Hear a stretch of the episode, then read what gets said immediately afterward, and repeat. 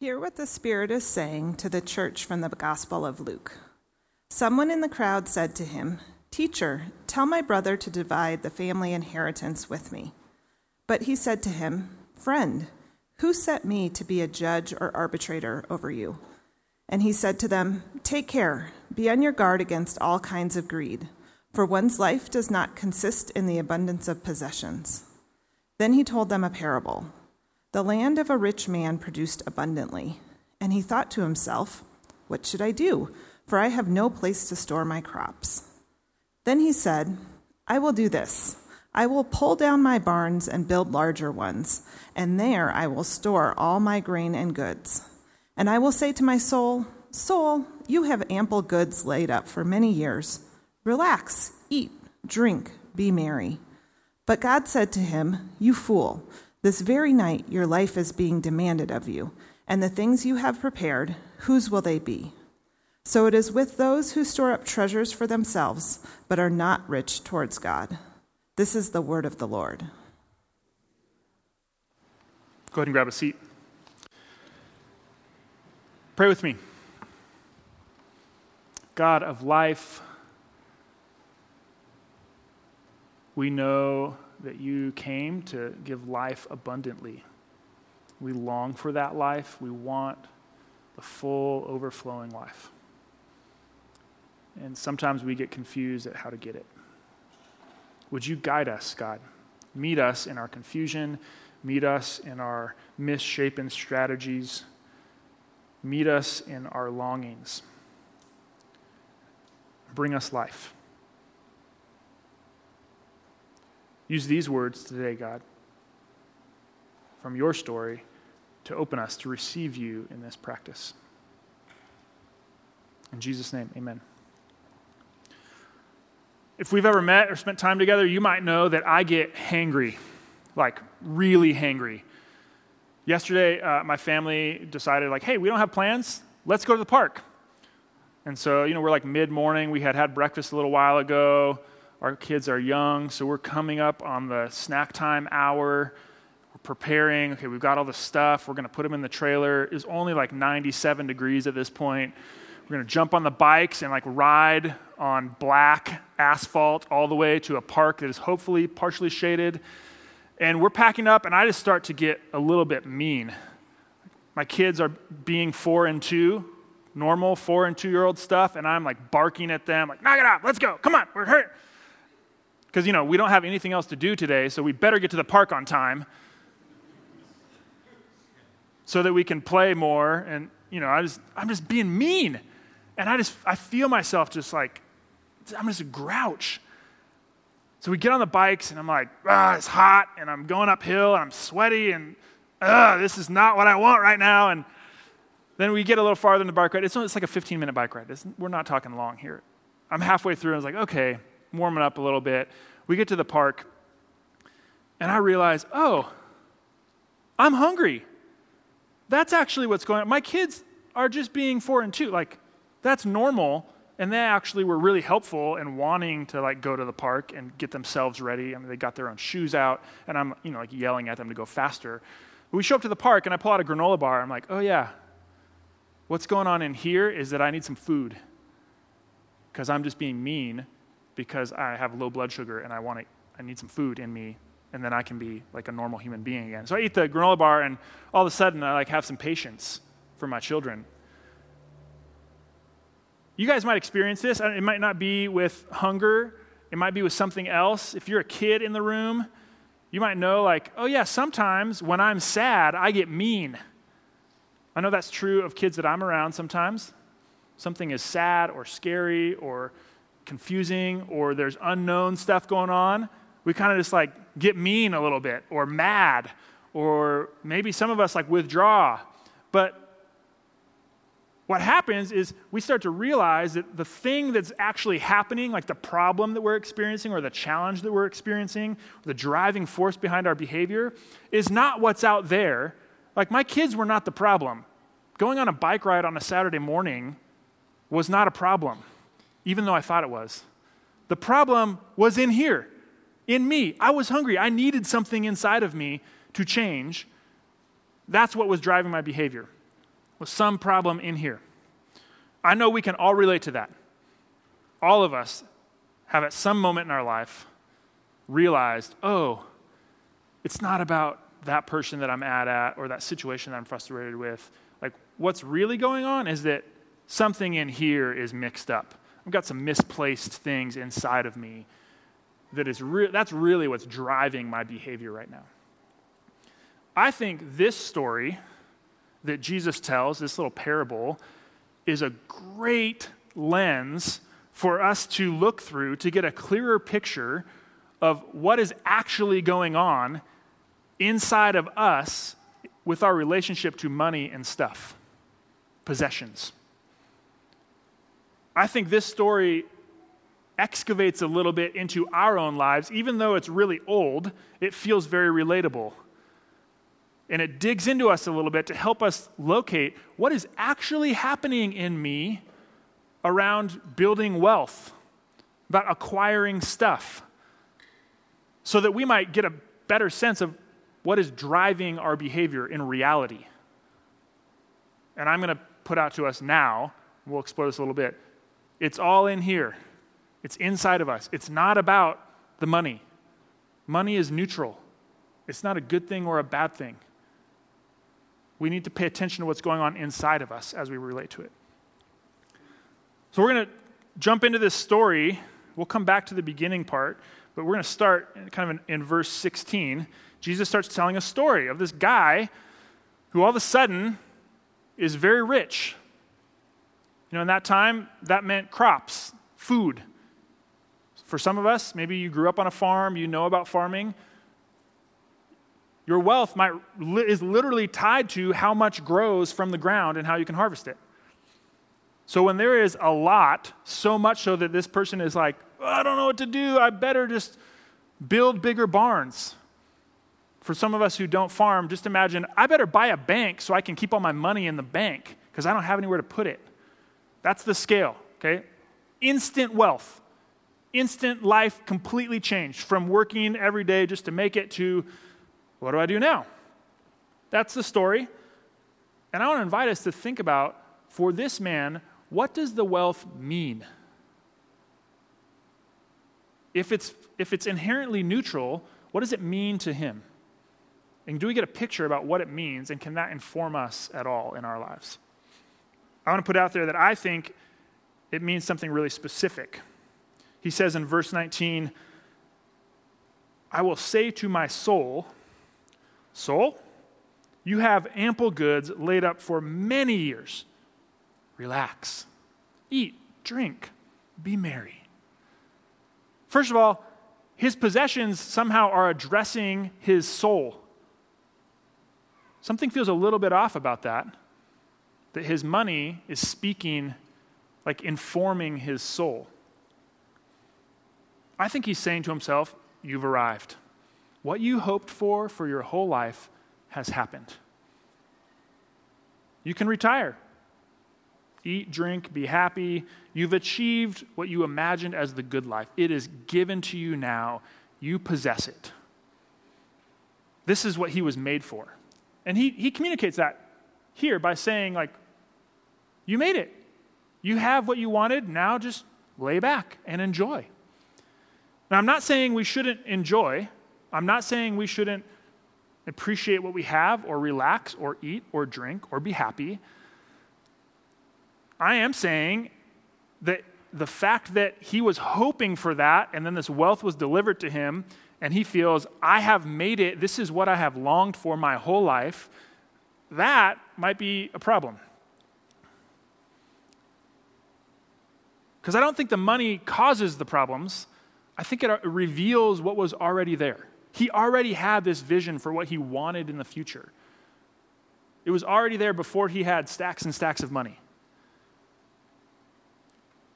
So his, his preferred future, the thing that he hoped for, how he imagined his life, the best case scenario, he imagines is secured, provided for now, and ongoing into the future because he's suddenly very, very rich. His sense of, like, I've arrived just really clearly communicates to us the kind of life that he has hoped for. It's a life that says, I want to be happy, I want to be relaxed and content, secure, and the thing that will provide that for me is money. So I'm going to pursue having as much as I can so that I can have these big questions about my life answered in the way that I want them to be answered. So functionally, he's trusting this stack of money to provide for him a sense of security and contentment now and in the future. That's functionally what's happening. Now, I think we can look at this, remove from it, and be like, oh, yeah, that's not a good idea. We've all seen how this plays out. But practically, I, I want to question us.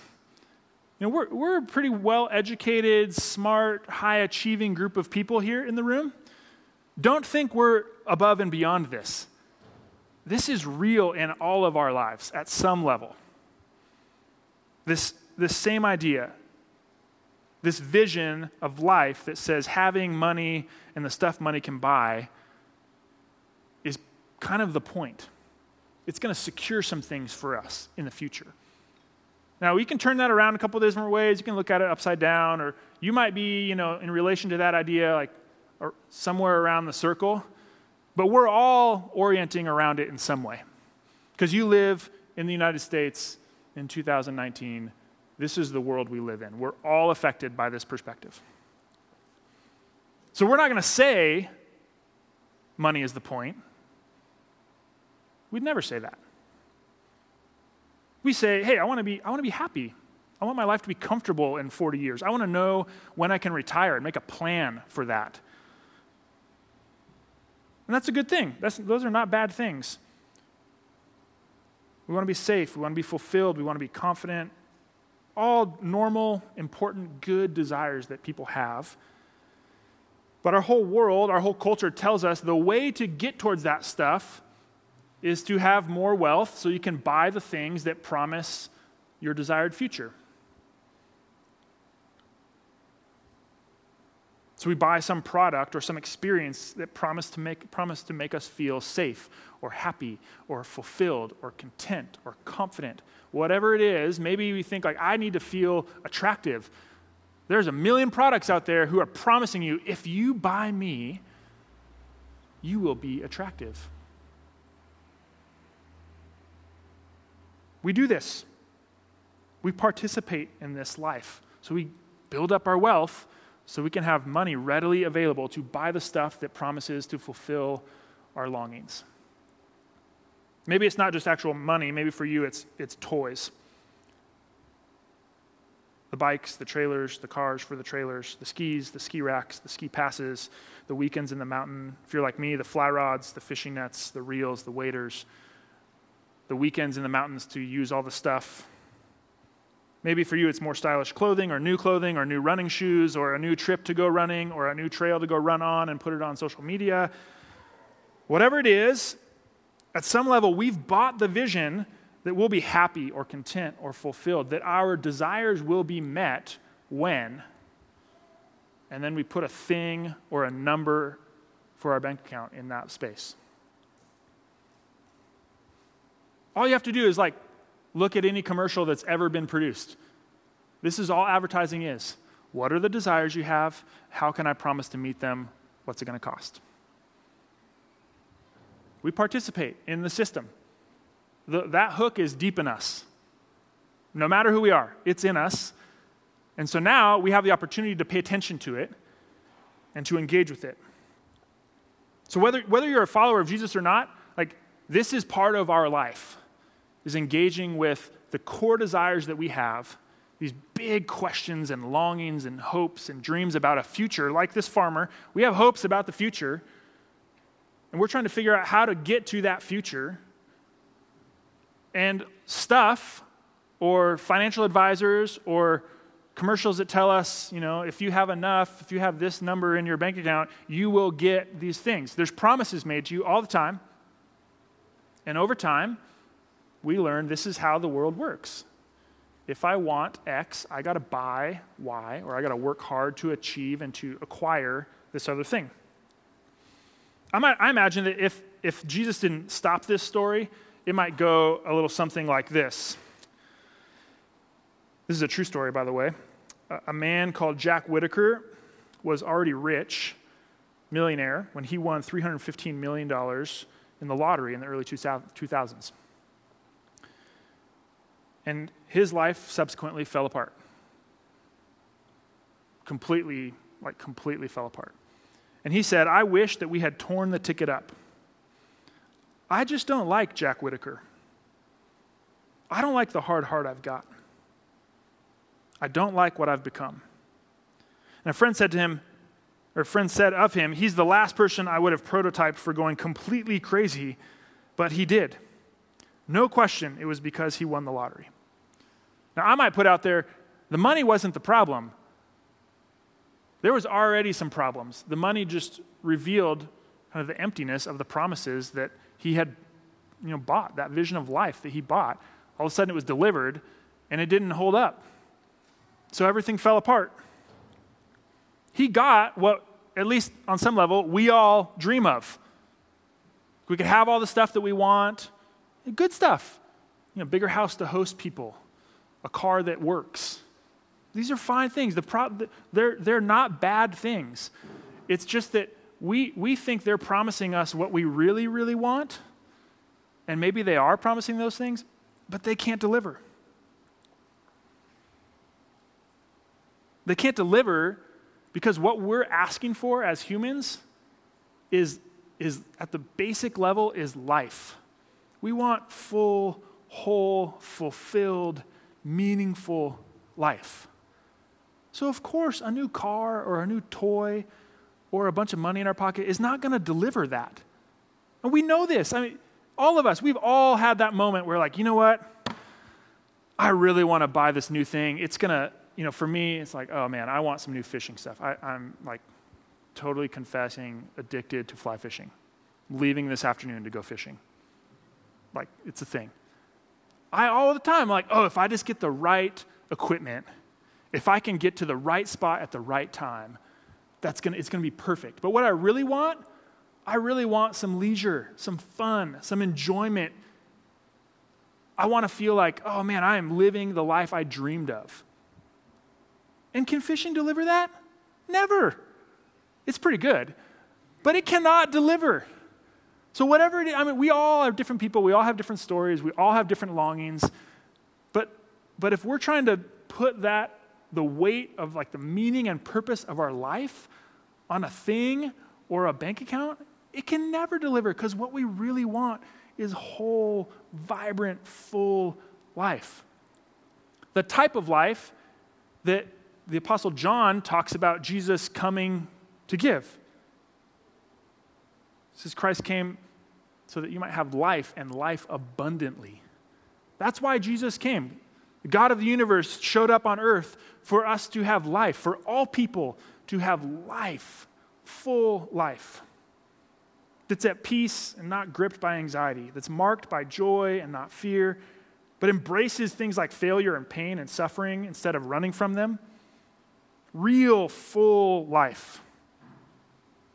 So, of course, a bigger bank account or more stuff can't give us that.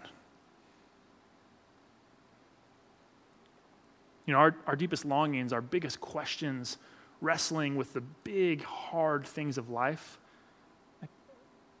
of course, stuff can't hold those things up. Can't bear the weight of those questions and those wrestlings and those longings. They were never made to. And as Jesus says earlier in this passage, it's because you're looking for life, and your life is found in more than an abundance of possessions. So, if we want life, if we can really tap into the, the real desire, we got to look beyond our stuff and our money.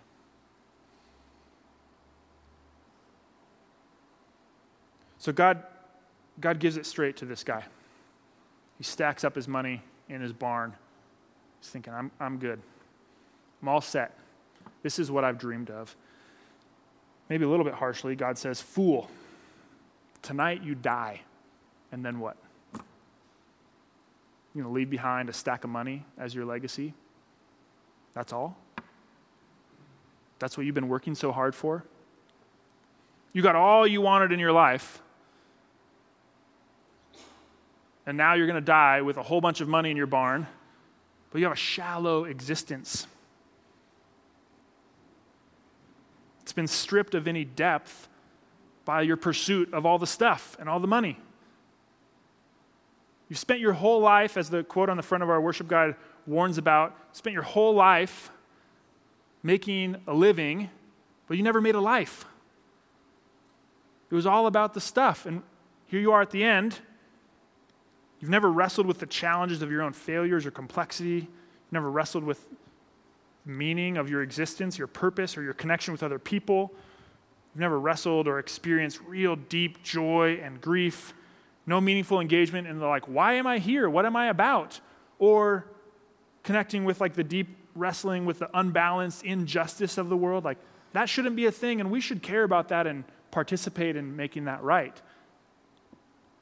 But instead, this guy, he's got a pile of money. And that's it.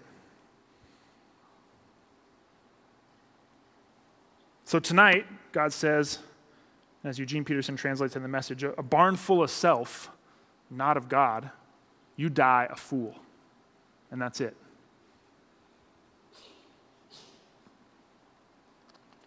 Now, if, if you're here today, whether you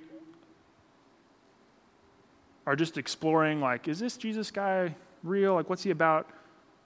Whatever reason brings you here, I have to assume that you don't think that's the only option, because otherwise, you would not be wasting your Sunday morning at church. You'd be out doing something fun or making money. But here you are. You have a, you have a question, maybe, like, is that it? Maybe there's more to this life that I have. Maybe there's another way. And I think there is.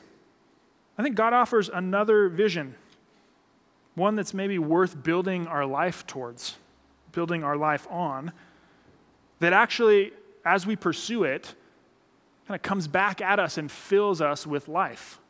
It does not deplete us, but actually brings life into us this future that, that God is inviting all people to is beautifully described in, in Revelation, the last book of the Bible, in this, this vision. This says, And I saw the holy city, the new Jerusalem, coming down out of heaven from God, prepared as a bride adorned for her husband. And I heard a loud voice from the throne saying, See, the home of God is among mortals. God will dwell with them. They will be God's people, and God himself will be with them. God will wipe every tear from their eyes. Death will be no more. Mourning and crying and pain will be no more. For the thing, first things have passed away. And the one who was seated on the throne said, See, I am making all things new. Also, he said, Write this, for these words are trustworthy and true. Then he said to me, It is done. I am the Alpha and the Omega, the beginning and the end. To the thirsty, I will give water as a gift from the spring of the water of life. This is a vision that can hold our deepest longings and hopes, desires, our preferred future, what we just dream of as the best life ever. This vision can hold those longings and can actually help shape them into something that brings life here and now, as well as delivers on their promise for a life down the road. This invites us to participate with God in actually making this future through learning and practicing things like being peacemakers, through living whole lives and accepting you know, all the suffering and pain as just part of human experience, not as some like consequence of something we did wrong.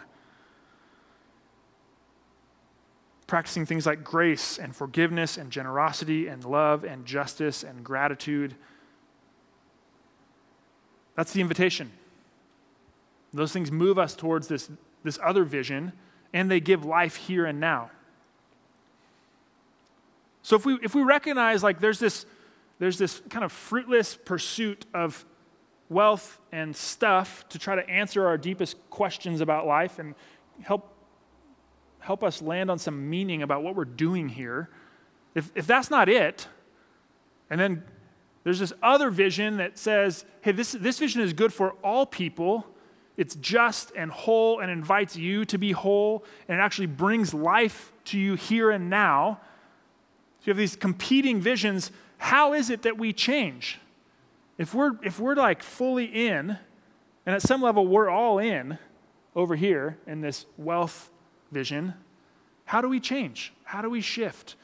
How do we try to practice something else? Jesus, a little bit later in this same chapter, he's kind of continuing this discourse. He kind of starts talking to his disciples a little more directly.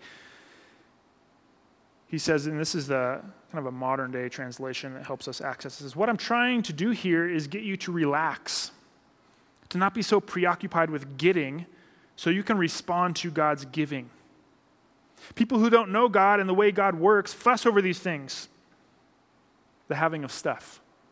But you know both God and how God works. Steep yourself in God's reality, God initiative, God provisions. You'll find that all your everyday human concerns will be met. Don't be afraid of missing out. You're my dearest friends. God wants to give you the very kingdom itself. So be generous, give to the poor. Get yourselves a bank that can't go bankrupt, a bank in heaven far from bank robbers, safe from embezzlers, a bank you can bank on. It's obvious, isn't it? The place where your treasure is, is the place you will most want to be and end up being. So Jesus says, what you love, what you focus on, the thing that you hold most dear, the thing that you orient your whole life towards, will determine where you're trying to get. And you're going to end up there. You spend your whole life trying to move in that direction, that's where you're going to go. So pay attention to what you're valuing, what you're holding as like the most important things, because that's where you're going. And then he gives two really practical things that I want us to hear. One, change your focus from trying to get, trying to acquire, that leads us in this, this way of life that is all about acquiring to secure this desired future that we have. Change the focus from acquiring to recognize all that you've been given, to name it, to let yourself actually receive it. So I, we're going to do that right now. Take a minute, take a breath if you need it. Close your eyes if that's helpful. I want you to remember, think back in your life. Big and small, what are the gifts that you've been given?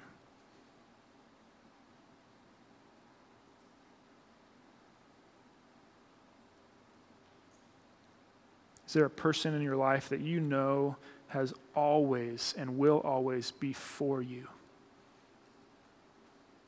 That's a gift.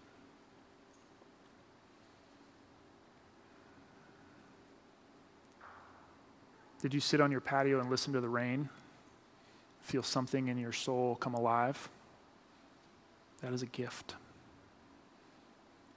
If you've been out to see the wildflowers this year, they're a gift to you.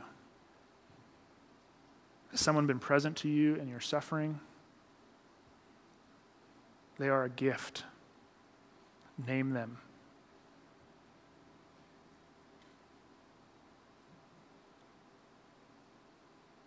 Now stay there and transition a little bit to how might you respond? Natural way. There's no right way here. How might you respond to these gifts that God has given you?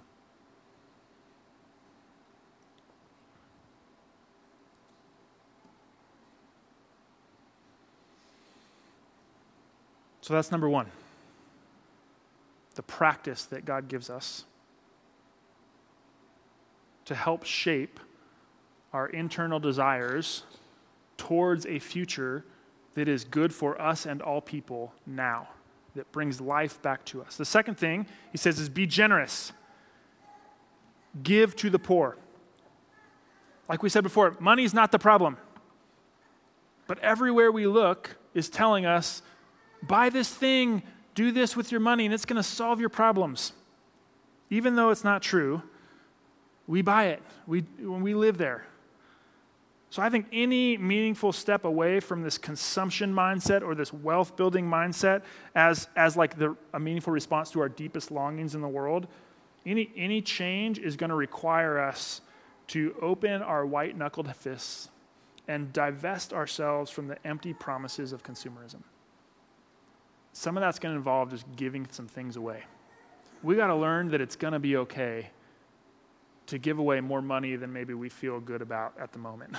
it's going to be okay. It's going to be okay to be generous with our time, with our stuff. Your life's not about that anyway. That's a practice that we can take on, that can become a habit that actually forms what we desire. That's how habits, or that's how desires are shaped, is through embodied practices over and over and over and over. It shapes what we care about, what we long for as this desired future. And this desired future, where there's no more tears, no more suffering, where God gives the gift of the water of life. That's a good future that brings life now. So, as we do these things, as we change our focus towards what God has given, and as we practice generosity, over time, our imaginations are shaped for the life that we hope for. Our vision changes from stacks of money filling our barns and our pockets to something a little bit more like Jesus. This God come near, who was compassionate and passionate, who was powerful and aligned with the powerless, who responded to humanity's deepest desires, our biggest questions, with his presence, his full presence. It was so for you.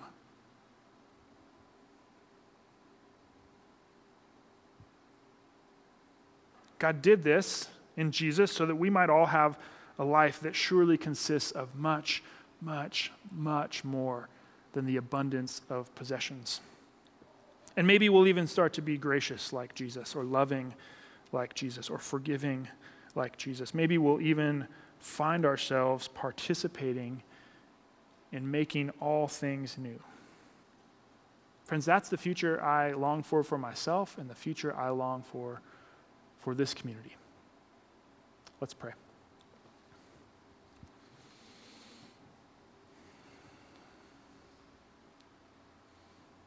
God of life, come and meet us now. Open us to see ourselves truly, to where we lay our deepest desires. What do we put them on? And can those things bear the weight of our meaning, of our purpose, of our hopes and our longings? Help us to recognize the truth that you offer full, whole, good life now and the promise of a future that is full and whole and good for all people.